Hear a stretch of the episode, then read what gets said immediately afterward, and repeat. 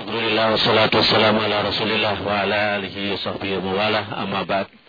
Bapak narasumber yang kami hormati, eh, Bapak-bapak, hadirin sekalian, kita pada sesi yang kedua ini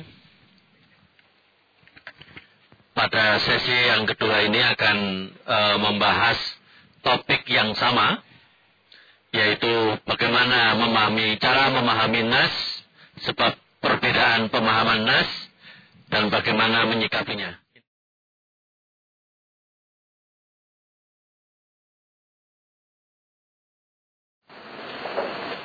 Dalam membicarakan masalah nas,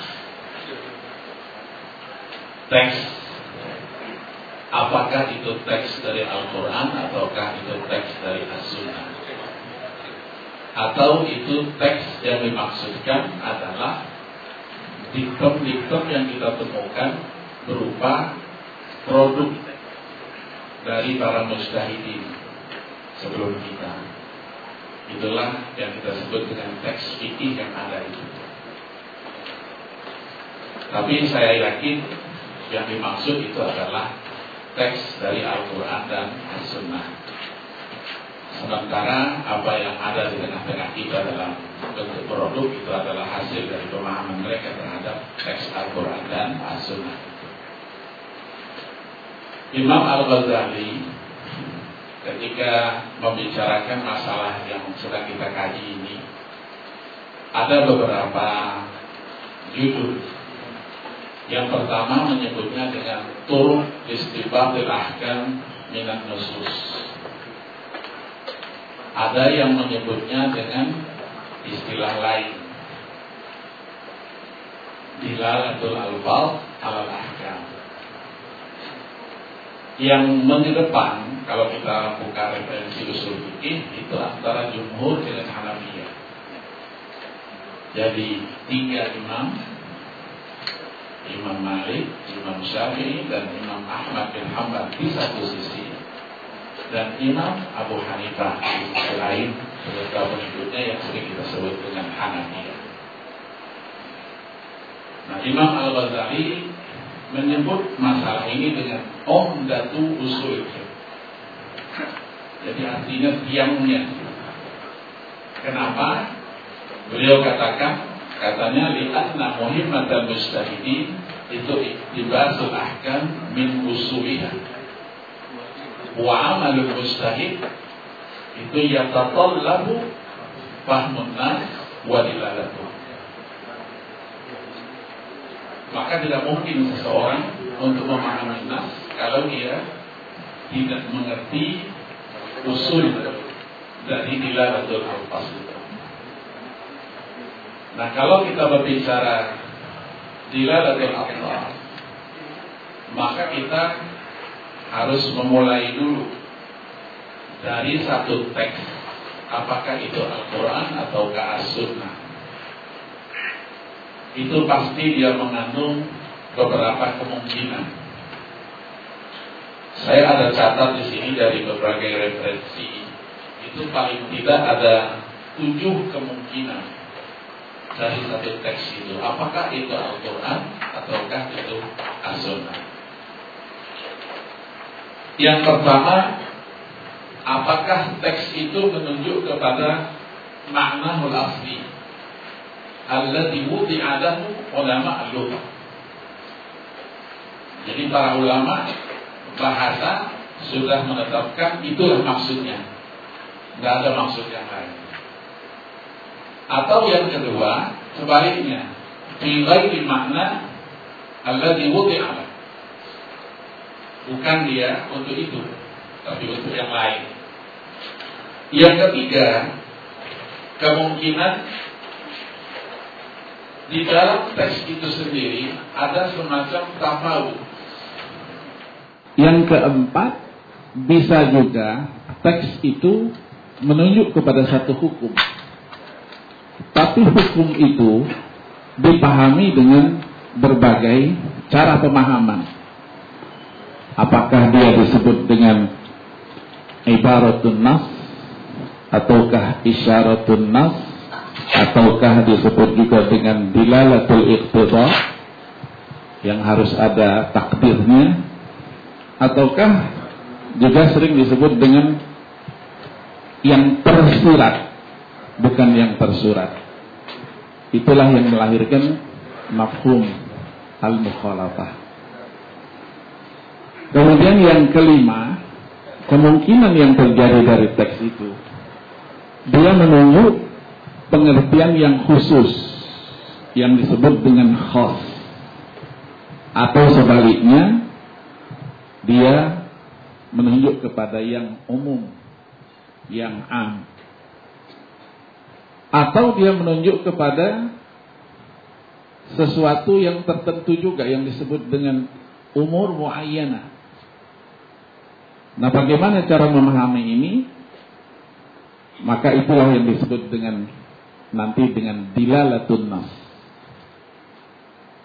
Jadi ada amr, maka amr lahu dilalatuhu alal ahkam. Ada nahi lahu dilalatuhu alal ahkam. Ini kalau kita bahas satu sisi saja, itu satu disertasi. Al-amru wa dilalatuhu alal ahkam. Kita temukan ada 21 dilalah dalam teks itu. Maka tidak semua perintah itu adalah wajib.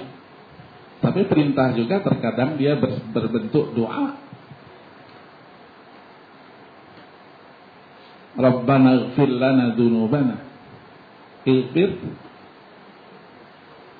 doa atau ya tahqir. Dzuk misalnya, innaka antal aziz Rasakan. Nah, semuanya ini akan mengantarkan kita untuk memahami satu hukum, maka tidak bisa kita kalau tidak kita pahami secara benar dari teks itu. Maka ketika pemahaman kita keliru, maka hasilnya pun akan keliru. Ketika pemahaman kita benar, maka hasilnya juga akan benar. Nah, standarisasinya apa? Standarisasinya apa? Inilah pembahasan usul fikih. Yang pertama kali menulis tentang itu yang disebut dengan al-bayan itu adalah Imam Syafi'i rahimahullah. Maka sampai sekarang tidak ada tokoh yang mampu untuk mengungkap itu dari teks-teks yang ada dalam buku Ar-Risalah. Sudah berapa disertasi itu? Satu pakroh saja itu menjadi satu disertasi. Menunjukkan berapa betapa dalamnya untuk memahami sebuah teks itu. Nah berangkat dari itu semua, kita yakini pula bahwa tidak ada wahyu, apakah itu Al-Quran ataukah itu As-Sunnah yang hampa kultural. Artinya tidak ada ayat Al-Quran yang diturunkan di tengah-tengah padang pasir yang tidak ada manusianya. Tidak mungkin. Nabi juga tidak mungkin berbicara. Tidak ada yang diajak tidak tidak ada yang diajak bicaranya, tidak mungkin. Maka dari sini muncullah kajian-kajian yang disebut dengan asbab, syuruk, mawani dalam usul fikih. Tapi dalam ilmu pengetahuan yang secara umum itu yang disebut dengan kajian historis, sosiologis, antropologis. Dalam ilmu Al-Quran itu sering disebut dengan asbabun nuzul. Dalam ilmu hadis disebut dengan asbabul wurud. Kendalanya adalah apakah semua ayat itu ada sababun nuzulnya? yang jumlahnya 6236 itu. Begitu juga sebaliknya, apakah hadis Nabi yang jumlahnya diperkirakan 850 ribu itu semuanya juga ada asbabul wurudnya. Kalau orang membaca asbabul wurud yang ditulis oleh Imam Asy-Syafi'i, Imam Asyuti rahimahullah, ulama abad ke-10 yang kita jadikan sebagai rujukan yang wafat 911 Hijriah. Maka asbab wurud yang ditulis oleh beliau hanya 97 hadis saja. Baru 97 beliau meninggal dunia. Jadi kalau itu yang dijadikan rujukan terlalu minim saya kira untuk dikatakan sebagai asbabul wurud. Maka Al-Husaini dua abad sesudah itu muncul menulis sebuah karya namanya Al-Bayan wa Ta'rif fi Asbabi Wurudil Hadis An-Nabawi Syari. Memuat lebih dari seribu 1371 sababul wurud. Tapi para ulama mengatakan bahwa asbabun nuzul, asbabul wurud itu ada yang bersifat umum dan ada yang bersifat khusus. Kalau kita menggunakan istilahnya Abu Syahbah, Muhammad Muhammad Abu Syahbah, beliau mengatakan ada yang namanya ibtidai, ada yang namanya sababi. Berangkat dari keyakinan tadi itu pasti ada. Tapi tidak boleh dia disebut sebagai sababun nuzul dan itu tidak boleh juga disebut sebagai urut. Itulah yang kita kenal dengan riwayatan. Jadi dalam memahami teks nanti, ketika kita tidak menemukan sababul wurud, sababul nuzul, riwayatan, itu tidak boleh kita istihad di dalamnya. Diperkirakan ayat ini turun, konon kabarnya ayat ini turun, itu haram hukumnya. Imam Al-Wahidi secara jelas mengatakan itu dalam karyanya Asbabun Nuzul. Kata beliau, La yahillu al-qawlu fi bayani asbabi nuzulil kitab illa birriwayati was-sima' mimman syahadut tanzil wa alaful asbab wa bahathu an ilmiha wa jaddu fit talab itu teksnya. La yahillul qaul. Jadi artinya tidak ada kompromi di sana. Maka sabab nuzul yang riwayatan itu tidak ada istihad di dalamnya. Nanti dalam perjalanannya, ketika teks itu kita temukan, ternyata riwayat yang sampai kepada kita juga berbeda. Bagaimana cara penyelesaiannya? nanti ilmunya sendiri lagi. Namanya at-ta'arud wa tarjih. Jadi kalau ada yang sahih, satu yang dhaif jelas kita gunakan yang sahih. Tapi kalau semuanya sahih bagaimana itu tadi disebutkan sudah. Al-jam wa taufiq, an-nasakh, at-tarjih. Ada yang menggunakan at-tarjih duluan, silakan. An-nasakh duluan, silakan. Itu metode yang ditawarkan oleh para ulama. Nah, para eh, pakar mencoba untuk menghimpun semuanya itu menjadi satu buku. Maka muncullah buku Al-Adillah Asy-Syar'iyyah At-Ta'arud fil Adillah Asy-Syar'iyyah wa Wujuh Tarjih Bainaha. Karyanya Badran Abdul Ainin Badran atau karyanya Ibrahim Al-Hafnawi At-Ta'arud wa Tarjih. Nah, di dalam perjalanan selanjutnya kita temukan bahwa teks itu di samping dia menunjuk kepada am, pada khas, kemudian ada juga nanti mustarak, kemudian ada hakikah, ada majaz. Maka dia juga ada teks yang menunjuk kepada hukum itu secara mubasyaratan. Itulah yang disebut dengan al-amru an-nahyu. Tapi di dalam memahami juga itu tidak semudah apa yang kita sampaikan tadi. Nah di sinilah perdebatan antara jumhur al-usuliyin dengan al-hanafiyah.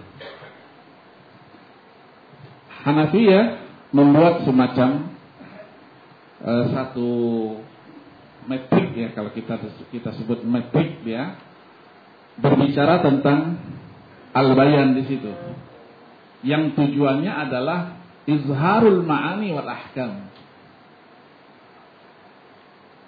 Ada yang mereka sebut dengan bayanut takrir, ada yang disebut dengan bayanut tafsir, ada yang disebut dengan bayanut tahir, ada yang disebut bayanut tabdil, dan ada juga yang disebut dengan bayanut darurah. Kalau kita cermati, ini sebetulnya bahagian dari kajian yang dilakukan oleh jumhur juga.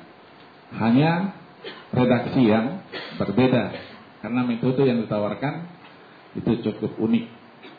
Maka di sinilah disebutkan kalau kita sudah berbicara nanti kepada bayan darurah maka kita berbicara tentang uh, pihukmil mantuk dan pihukmil maskut. Maka bagaimana posisi maskut di situ? Itu mereka rinci lagi. Jadi kalau kita baca ulang-ulangi, insya Allah kita bukan lebih mengerti, tapi lebih bingung. Kenapa? Karena teks sudah dibawa kepada metode pemahaman. Nah, ketika teks sudah dibawa kepada metode pemahaman, dia pasti akan menghasilkan satu hasil. Itulah yang disebut dengan hukum. Nah, mereka bagi di sini. Pembagian lapas itu dilihat daripada dilalahnya terhadap makna bihasabi dilalatihi alal makna. Dibagi yang pertama mereka katakan bi'tibari mawudi alillah apa adanya saja. Maka dia akan muncul khas, am, mustarak dan muawwal. Yang kedua bi'tibari isti'malil lafzi fil ma'na. Penggunaannya bukan dilalahnya. Maka dia akan muncul nanti al-haqiqah al-majaz, as-sari, al-kinayah. Yang ketiga, bi'tibari dilalatil laf adal makna bihasabi zuhuri al-makna wa khafai. Maka akan muncul nanti di situ namanya al-zahir, an-nas, al-mufassar, al-muhkam. Kemudian yang khafi yang khafa tadi itu itu akan muncul lagi namanya al-khafi, al-mushkil, al-mujmal, al-mutasyabih. Ini semuanya menjadi bahagian kajian itu. Yang keempat, bi'tibari kaifiyati dilalatil laf ala makna wa tariq fahmil murad minal. Itulah yang disebut dengan ibarah, isyarah, kemudian dilalah dan iktidha. Ini mengedepan di kalangan Hanafiyah. Nah kita harus tahu semua istilah-istilah ini baru kita bisa menangkap apa pesan teks itu yang ada taksirnya dalam hukum. Kalau tidak, kita akan memahami pemahaman yang keliru. Saya ambil uh, semacam uh, contoh mungkin yang akan mengantarkan kita kepada perdebatan panjang. Kalau kita memahami satu teks, apakah pemahaman kita itu sudah disebut dengan al-qat'u wal yaqin atau sebatas dia Allah saja. Nah sekarang batasan yang dikatakan teks itu memberikan makna yang qat'i apakah selama teks itu la yahtamilu ta'wil wa yahtamilu hadal makna fahas duna ghairihi minal ma'ani ini nanti perdebatan panjang lagi. Kenapa? Karena teks itu ketika kita angkat untuk sebagai sumber istimbat kita, maka dia akan berfungsi sebagai dalil. Dalil itu kalau secara bahasanya al-hadi ila syai' atau al-muwasilu ila syai'. Tapi ketika kita angkat dalil itu secara istilahi, usuliyun mengatakan yang disebut dalil itu harus benar, tidak boleh salah mayungkinu at-tawassulu ila sahihin nazar. Jadi ada sahihin nazar. ala hukmin syar'iyyin ijtihadi ala sabilil qat'i wa dhanni. Nah, Hanafiyah di sini katakan tidak ada yang sifatnya zonni di sini. Kalau dalil dia sifatnya harus qat'i, pasti menunjuk ke situ. Saya ditanya oleh seseorang, apa hukumnya sholat? Dia katakan wajib. Ma daliluka ala anna salata wajibah? Dalilnya apa? Terus dia baca, Ya ayyuhalladzina amanu kutiba alaikumus siyamu kama kutiba alal ladzina min qablikum la'allakum tattaqun. Kita katakan salah. Kalau dia katakan ini kan dalil. Betul dia dalil dari ayat. Tapi dia salah dalam istimal. Yang ditanya sholat, dalilnya puasa. Ya kalau bahasa kita kepinteran namanya. Nah lebih lebih jauh daripada itu,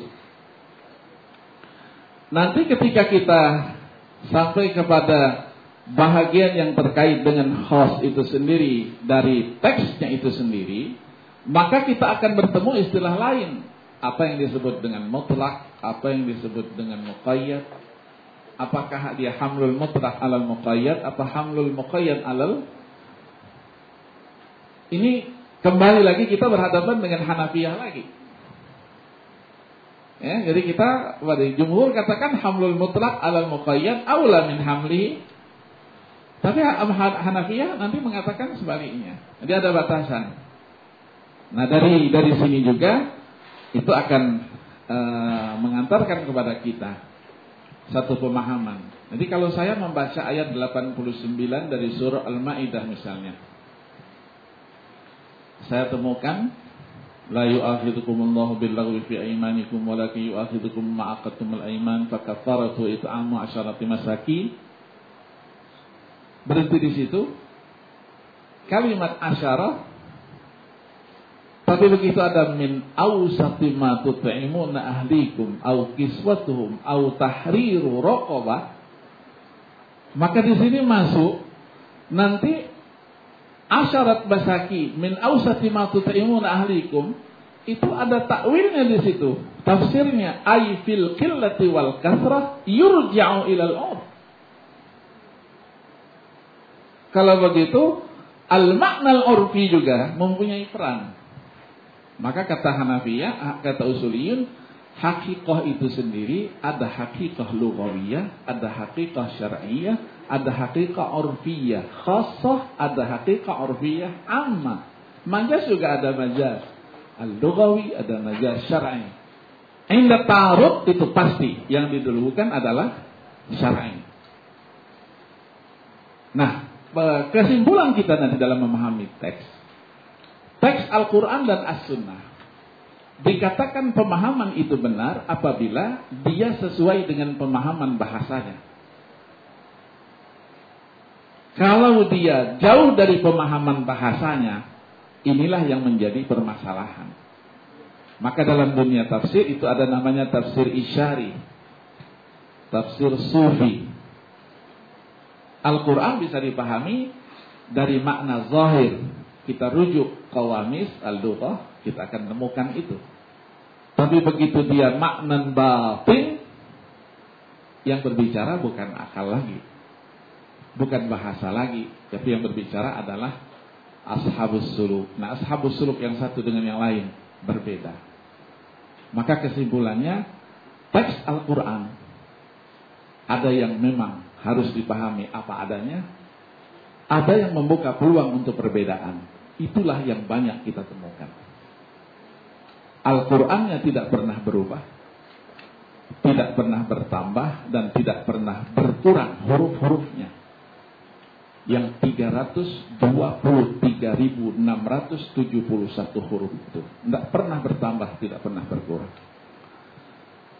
Begitu juga kalimat-kalimatnya yang jumlahnya 77.934 tidak pernah berkurang satu kalimat pun.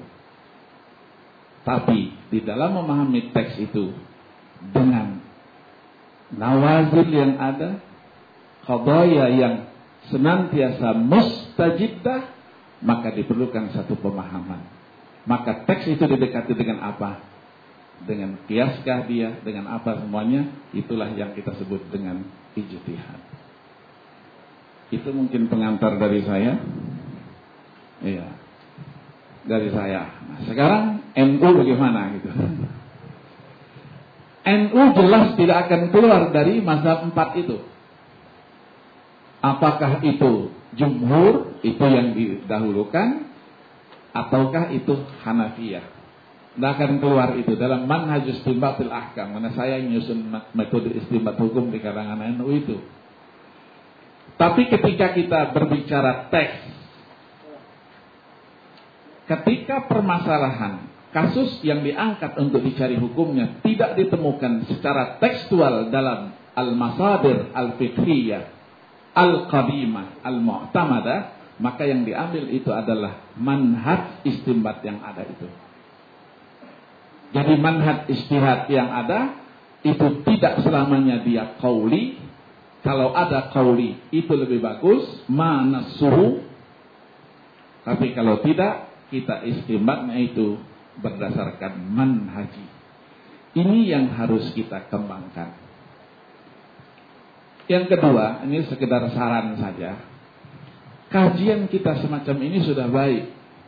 Dan orang sudah dahulu berangkat itu. Kita sudah ketinggalan kapal sebetulnya. Studi fikih di Indonesia masih studi alal mazahibil arba'ah.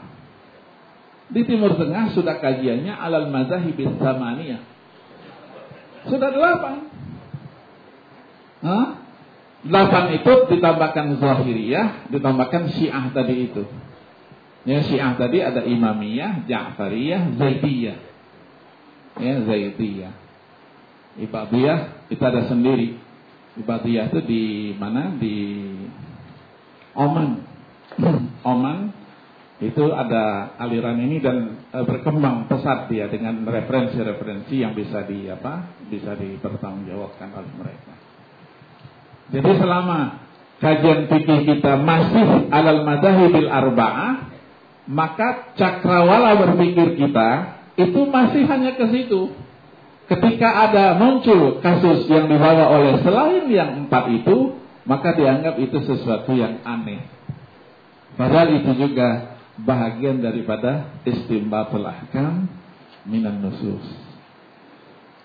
Nah yang menjadi uh, permasalahan berikutnya itu adalah masalah takwil. Nanti apakah bisa dia ditakwil atau tidak? Nah kita nanti di situlah yang disebut dengan muhkamat wa ukharu mutasyabihat itu. Ya dan ini mungkin akan dibahas oleh saudara kita nanti di sebelah kita. Perlu tidak takwil? Kalau perlu takwil syaratnya apa?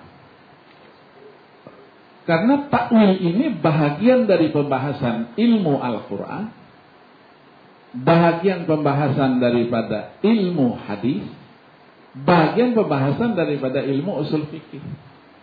Jadi tidak mungkin kita katakan takwil itu tidak ada, tidak mungkin. Ulama sudah membuat itu. Nah sekarang takwilnya itu takwil sahih atau takwilnya takwil fasid. Takwil qarib atau takwil ba'id. Ini yang dipermasalahkan dan sampai sekarang masih terjadi perbedaan. Jadi NU tetap dalam pedomannya mengacu kepada mazahib arba'ah dan lebih khusus dia mengacu kepada Syafi'i. Jadi selama teks mazhab Syafi'i itu ada, maka itulah yang didahulukan. Kemudian yang kedua sekarang NU juga bersyukur karena referensi-referensi e, fikih syafi'i masa lalu yang masih dalam maktub itu sekarang sudah tercetak.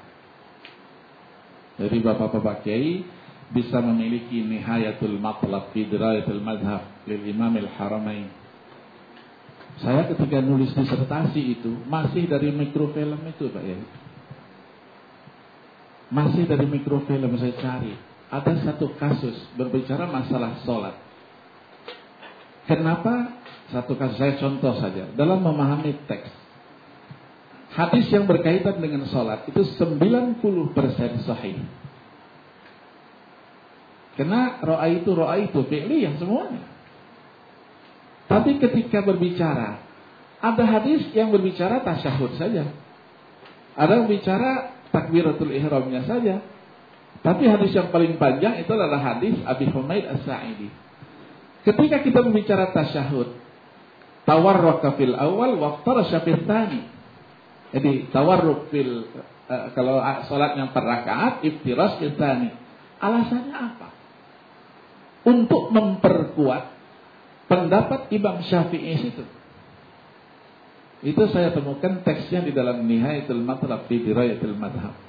Kembali kepada apa yang kita bicarakan tadi.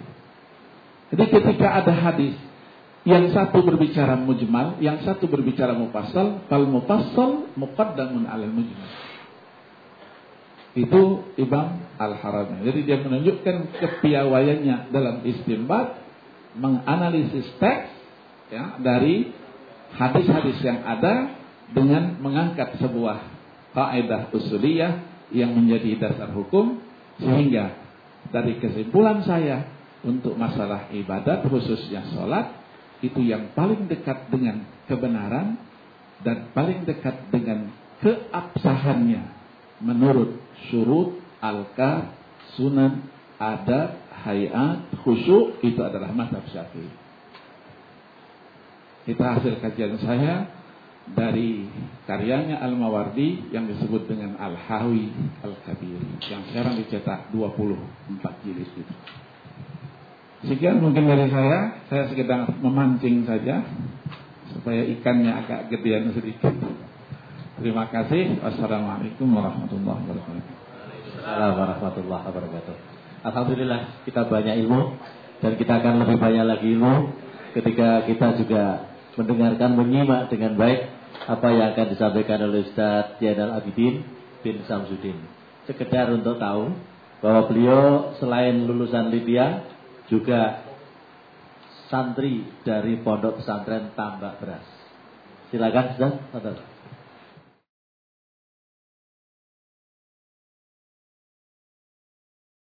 Assalamualaikum warahmatullahi wabarakatuh.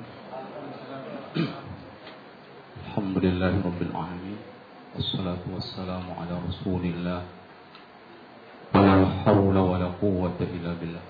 Alhamdulillah pada siang hari ini saya dapat kehormatan bisa duduk pertama dengan Bapak eh, Akil Munawar yang saya cuma lihat gambarnya saja sekarang kurang dan saya lebih gembira lagi ketemu oh, orang-orang tua masyayikh dan juga asatid orang yang sudah makan garam dakwah itu sampai nggak jadi hasil.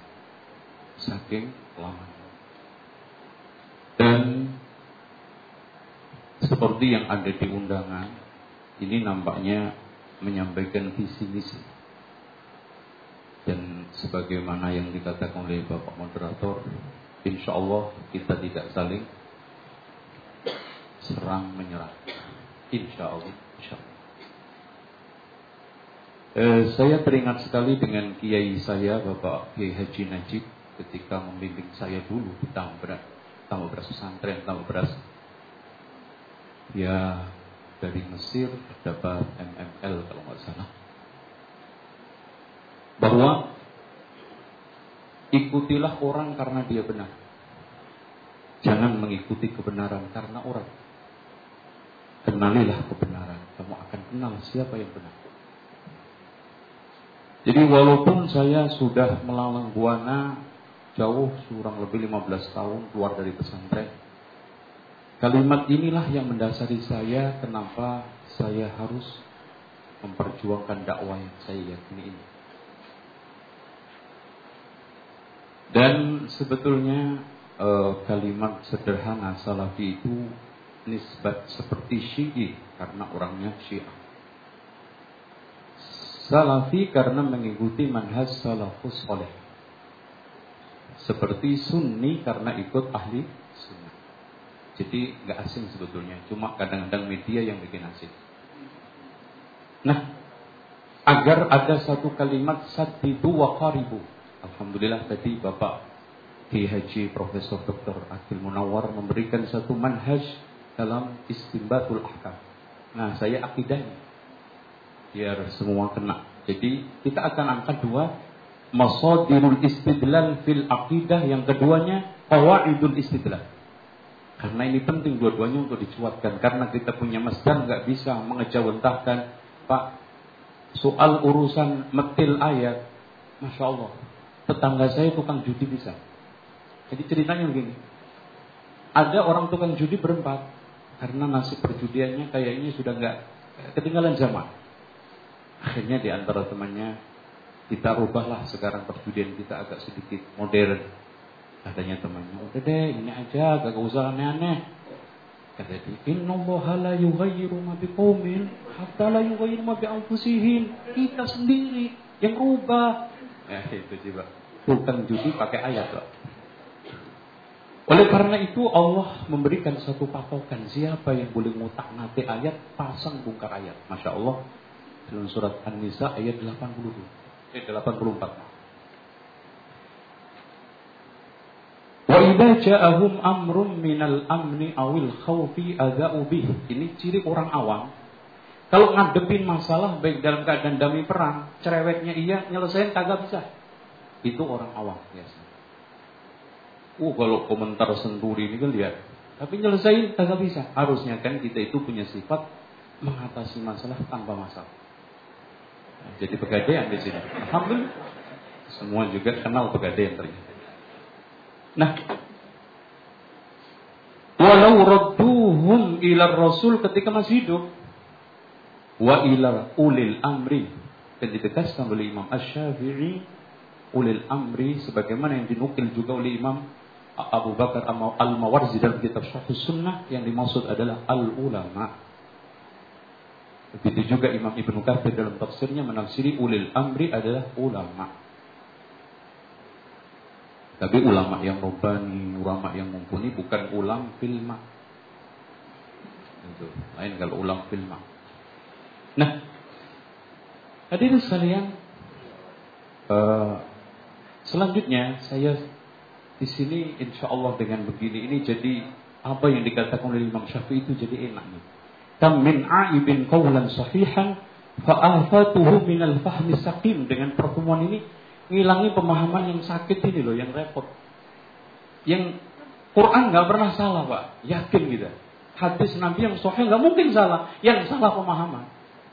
Jadi menimbulkan berbagai macam pertikaian polemik itu pemahamannya bukan Qurannya dan bukan hadisnya. Sehingga Imam Syafi'i berkat dia pengalaman dialog sama orang banyak.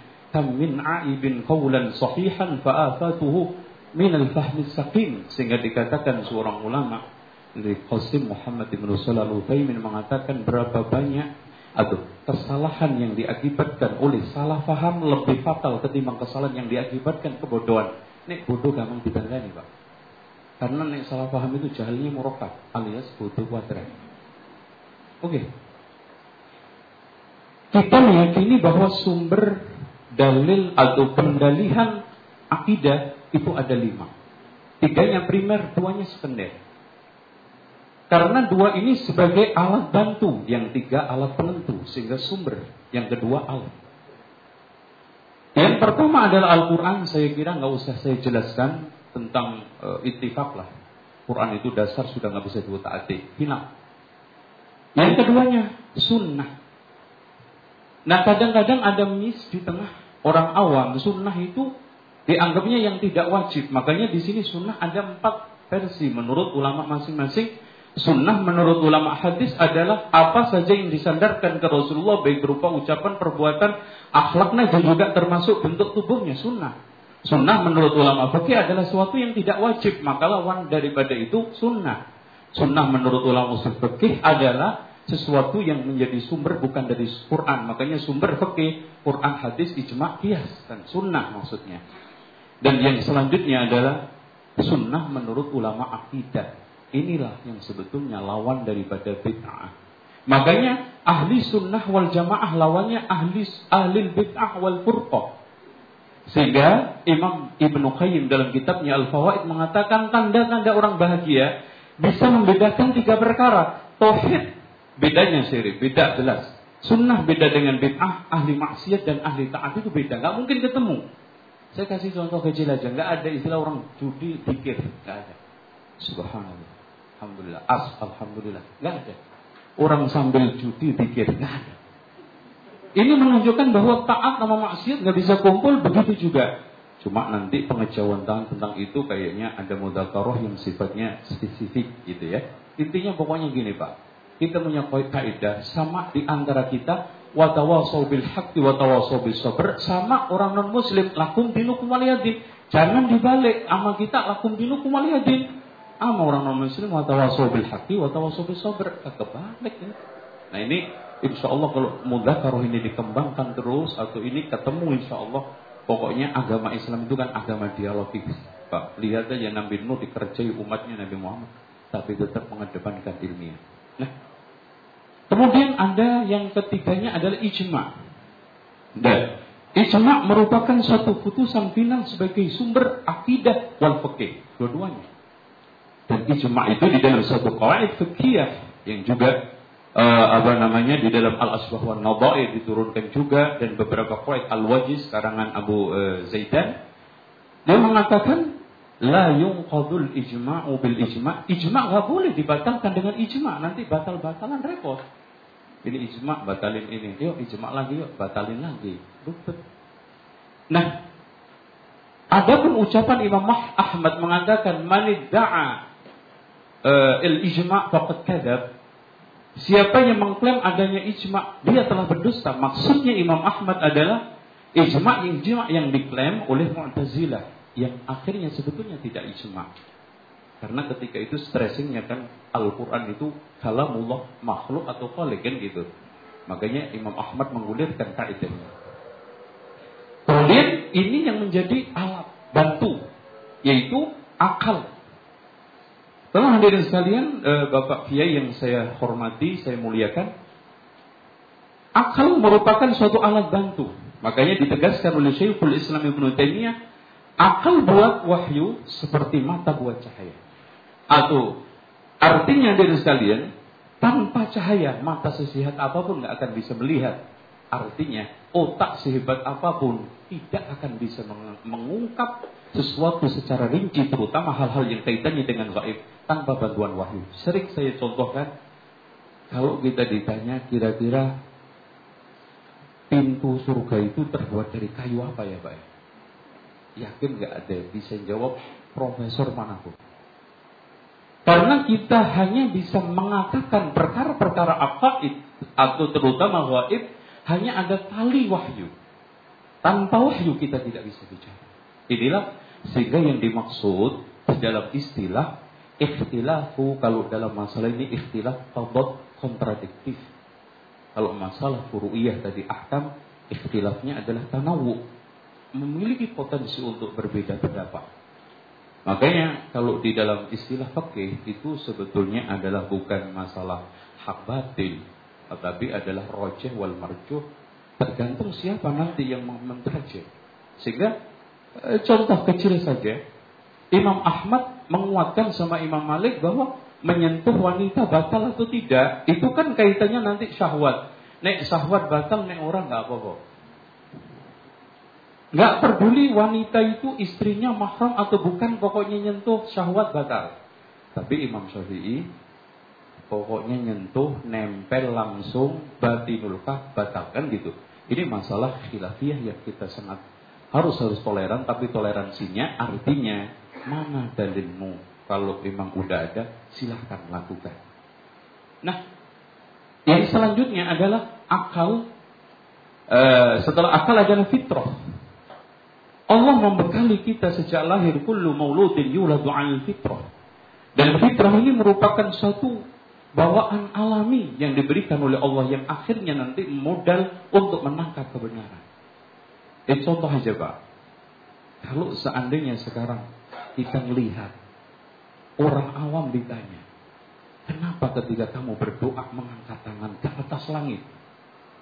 Ya, dia dia akan mengatakan karena Allah di atas, masya Allah. Padahal belum baca hadis.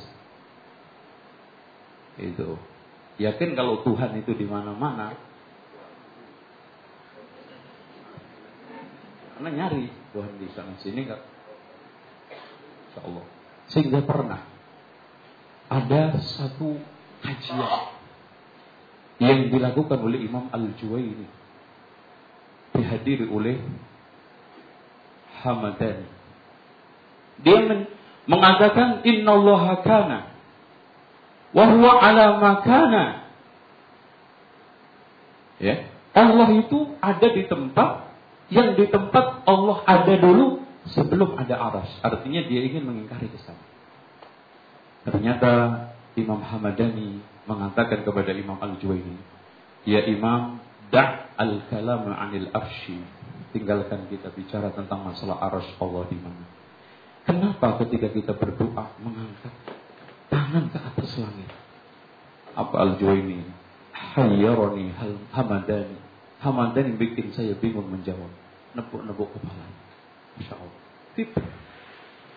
Makanya ada kisah kecil pernah ada orang Badui mau datang ke tempat penyembahan berhalanya itu. Kemudian Tuhannya dikencingin sama si serigala. Akhirnya si Badui ngejar, kurang ajar lu serigala, kencingin gue Tuhan gue. Dikejar. Setelah itu dia sambil ngejar capek berhenti. Iya ya, Tuhan gue dikencingin serigala gak bisa membela nyelamatin dirinya. Gimana nyelamatin gue? Akhirnya udah deh, kalau Tuhan begini kagak layak disembah. Nah itu akhirnya Cari Tuhan yang kuat.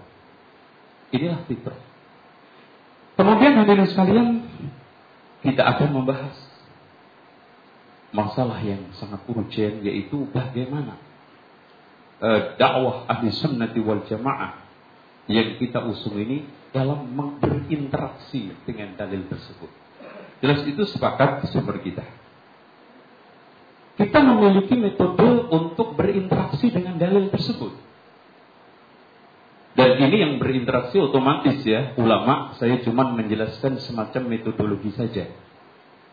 Yang pertama, ahli sunnati wal jamaah beriman bahwa al-imanu bi jami'i nususil kitab wa sunnah beriman secara keseluruhan nas-nas yang hadir dari Alkitab wa sunnah tanpa kita harus tolak karena nggak cocok dengan perasaan atau nggak cocok dengan naluri kecuali kalau memang ulama tersebut nasnya umum yang tadi sudah dijelaskan panjang lebar, ada nas di dalam Al-Quran itu jenisnya dua Pak. Ada nas-nas yang memang sawabit dan itu biasanya dijelaskan oleh Allah dengan mufassal rinci. Ada yang nas-nas mujmal dan ini dihadirkan oleh Allah. Kenapa Pak? Karena masalah itu berkembang, nas itu terbatas supaya ulama memiliki kemampuan kesempatan untuk istihad, maka nas-nas yang terbatas ini gunakan untuk menjawab perkembangan-perkembangan yang ada. Kemudian tentang masalah asbabun nuzul jelas. Di dalam Quran itu ada asbabun nuzul tapi kebanyakan dari 620 eh, 6236 kalau menurut versi Pak Akil Munawar tadi. Tapi saya lebih mengusung pendapatnya Imam Ibnu Katsir, dia menterjeh jumlah ayat itu 620 eh, 6226 atau 25. Hadirin sekalian, Bapak yang dirahmati oleh Allah, Bapak Yai yang saya eh, eh, apa namanya sanjung, diketahui bahwa ketika kita sekarang ini menghadapi satu nas Al-Quran dan hadis, maka bobotnya adalah final sami'na wa. Tapi sami'na wa kita kalau kaitannya dengan sawabit, hal-hal yang sudah rinci, contohnya warisan, kita sudah tidak ada kesempatan untuk istinbat tadi yang dikatakan la yahil tidak halal. Soal masalah sekarang yang kaitannya asbabun nuzul itu terbatas, tapi ditegaskan oleh Imam uh, Zarkasi di dalam kitab Al-Burhan di Ulumil Quran, kalau seandainya sekarang ada asbabun nuzul lebih dari dua, itu bukan asbabun nuzul, tapi lebih daripada tafsir terhadap asbabun nuzul. Begitu juga Imam Al-Qurtubi dalam tafsirnya Al-Ahkam juga mengatakan seperti itu. Jika ada sekarang ulama ahli tafsir menghadirkan asbabun nuzul lebih dari satu riwayat, itu bukan asbabun nuzul, tapi lebih bernuansa itu adalah tafsir. Nah, sekarang yang terkait dengan uh, kaidah selanjutnya Al-Quran dan Sunnah merupakan satu konsep paripurna, final dan sempurna mencakup seluruh ajaran Islam, usulan wa furu'an. Artinya, kita untuk menjawab dan membahas masalah-masalah usul dan furu tidak butuh kitab lain. Makanya ada satu riwayat yang sangat indah mungkin kita bisa menjadi renungan bersama ini riwayat dikeluarkan oleh Imam uh, Al-Tabari di dalam tafsirnya Jami'ul Bayan dan juga Imam As-Suyuti di dalam kitab Ad-Durul Mansur Beliau meluatkan satu riwayat dan hadis ini disahihkan mauqufan ya, Hasan mau di mauquf. Inna ahmaqal humki wa adalla dhalali qaumun raghibu amma jaa bihi nabiyuhum ila nabiyyin ghairi nabiyihim wa ila ummatin wa, wa ila ummatin ghaira ummatin. Sungguhnya orang yang paling pandir dan orang yang paling tersesat adalah Orang yang membenci apa yang dibawa nabinya malah pindah kepada nabi yang lainnya dan kepada umat yang bukan umatnya. Makanya konteks al-yauma akmaltu lakum dinakum wa atmamtu alaikum ni'mati wa raditu lakum al-islam dina. Dan ini dihadirkan Allah dalam surat Maidah dan sepakat seperti yang dikatakan juga Ibnu Abbas, Al-Maidah adalah surat yang paling akhir setelah itu nggak ada turun lagi, berarti final. Dengan demikian sempurna dalam makna konsep, tapi pengawalan terus di, di, dikembangkan. Makanya ada istilah tajdid. Kita mengenal tajdid karena Rasulullah mengatakan Inna Allah yab'athu li hadhil ummah ala ra'si kulli mi'ati sanatin man yujaddidu laha Sesungguhnya Allah mengutus setiap penghujung 100 tahun orang yang memperbarui. Artinya bukan memperbarui artinya sekarang mengganti tapi aktualisasi pengamalan yang sudah mati di masyarakat. Makanya para ulama juga jumhur terutama sepakat memberikan satu tafsiran atau penjelasan man sanna maknanya adalah man ahya bukan membikin tapi menghidupkan. Nah selanjutnya la naskha fil akhbar wal aqaid wal akhlaq tidak ada nasakh di dalam masalah berita dan juga tidak ada di dalam masalah akhlak dan juga masalah akidah. Umpamanya penjelasan ayat tentang surga dinasakh nggak mungkin. Ini ini pandangan kita tidak ada nasab di dalam masalah kabar cerita Nabi Nuh dianulir. Oh nggak jadi, nabinya ternyata bukan Nuh. Tentang masalah akhlak, wah jujur dulu bagus sekarang nggak nggak perlu karena sekarang pada bohong semua udah kalau gitu bohong itu bagus ya jujur yang jelek nggak boleh dinasab. Dan ini suatu hal yang kita sudah sepakati. Nah, yang paling penting adalah raddut tanazu' ibal kitab was sunnah kita wajib mengembalikan perselisihan apa pun karena kita bicara Islam adalah Al-Quran dan Sunnah maka harus ada keberanian untuk bersama-sama mencari kebenaran lewat firman Allah. Fa in tanaza'tum fi syai'in farudduhu ila Allah wa Rasul. Dan juga fa makhtalaftum min syai'in fa hukmuhu ila Allah. Apa-apa yang kalian perselisihkan maka putusan adalah di tangan Allah. Maksudnya di nas-nas yang dihadirkan dalam Quran maupun sunnah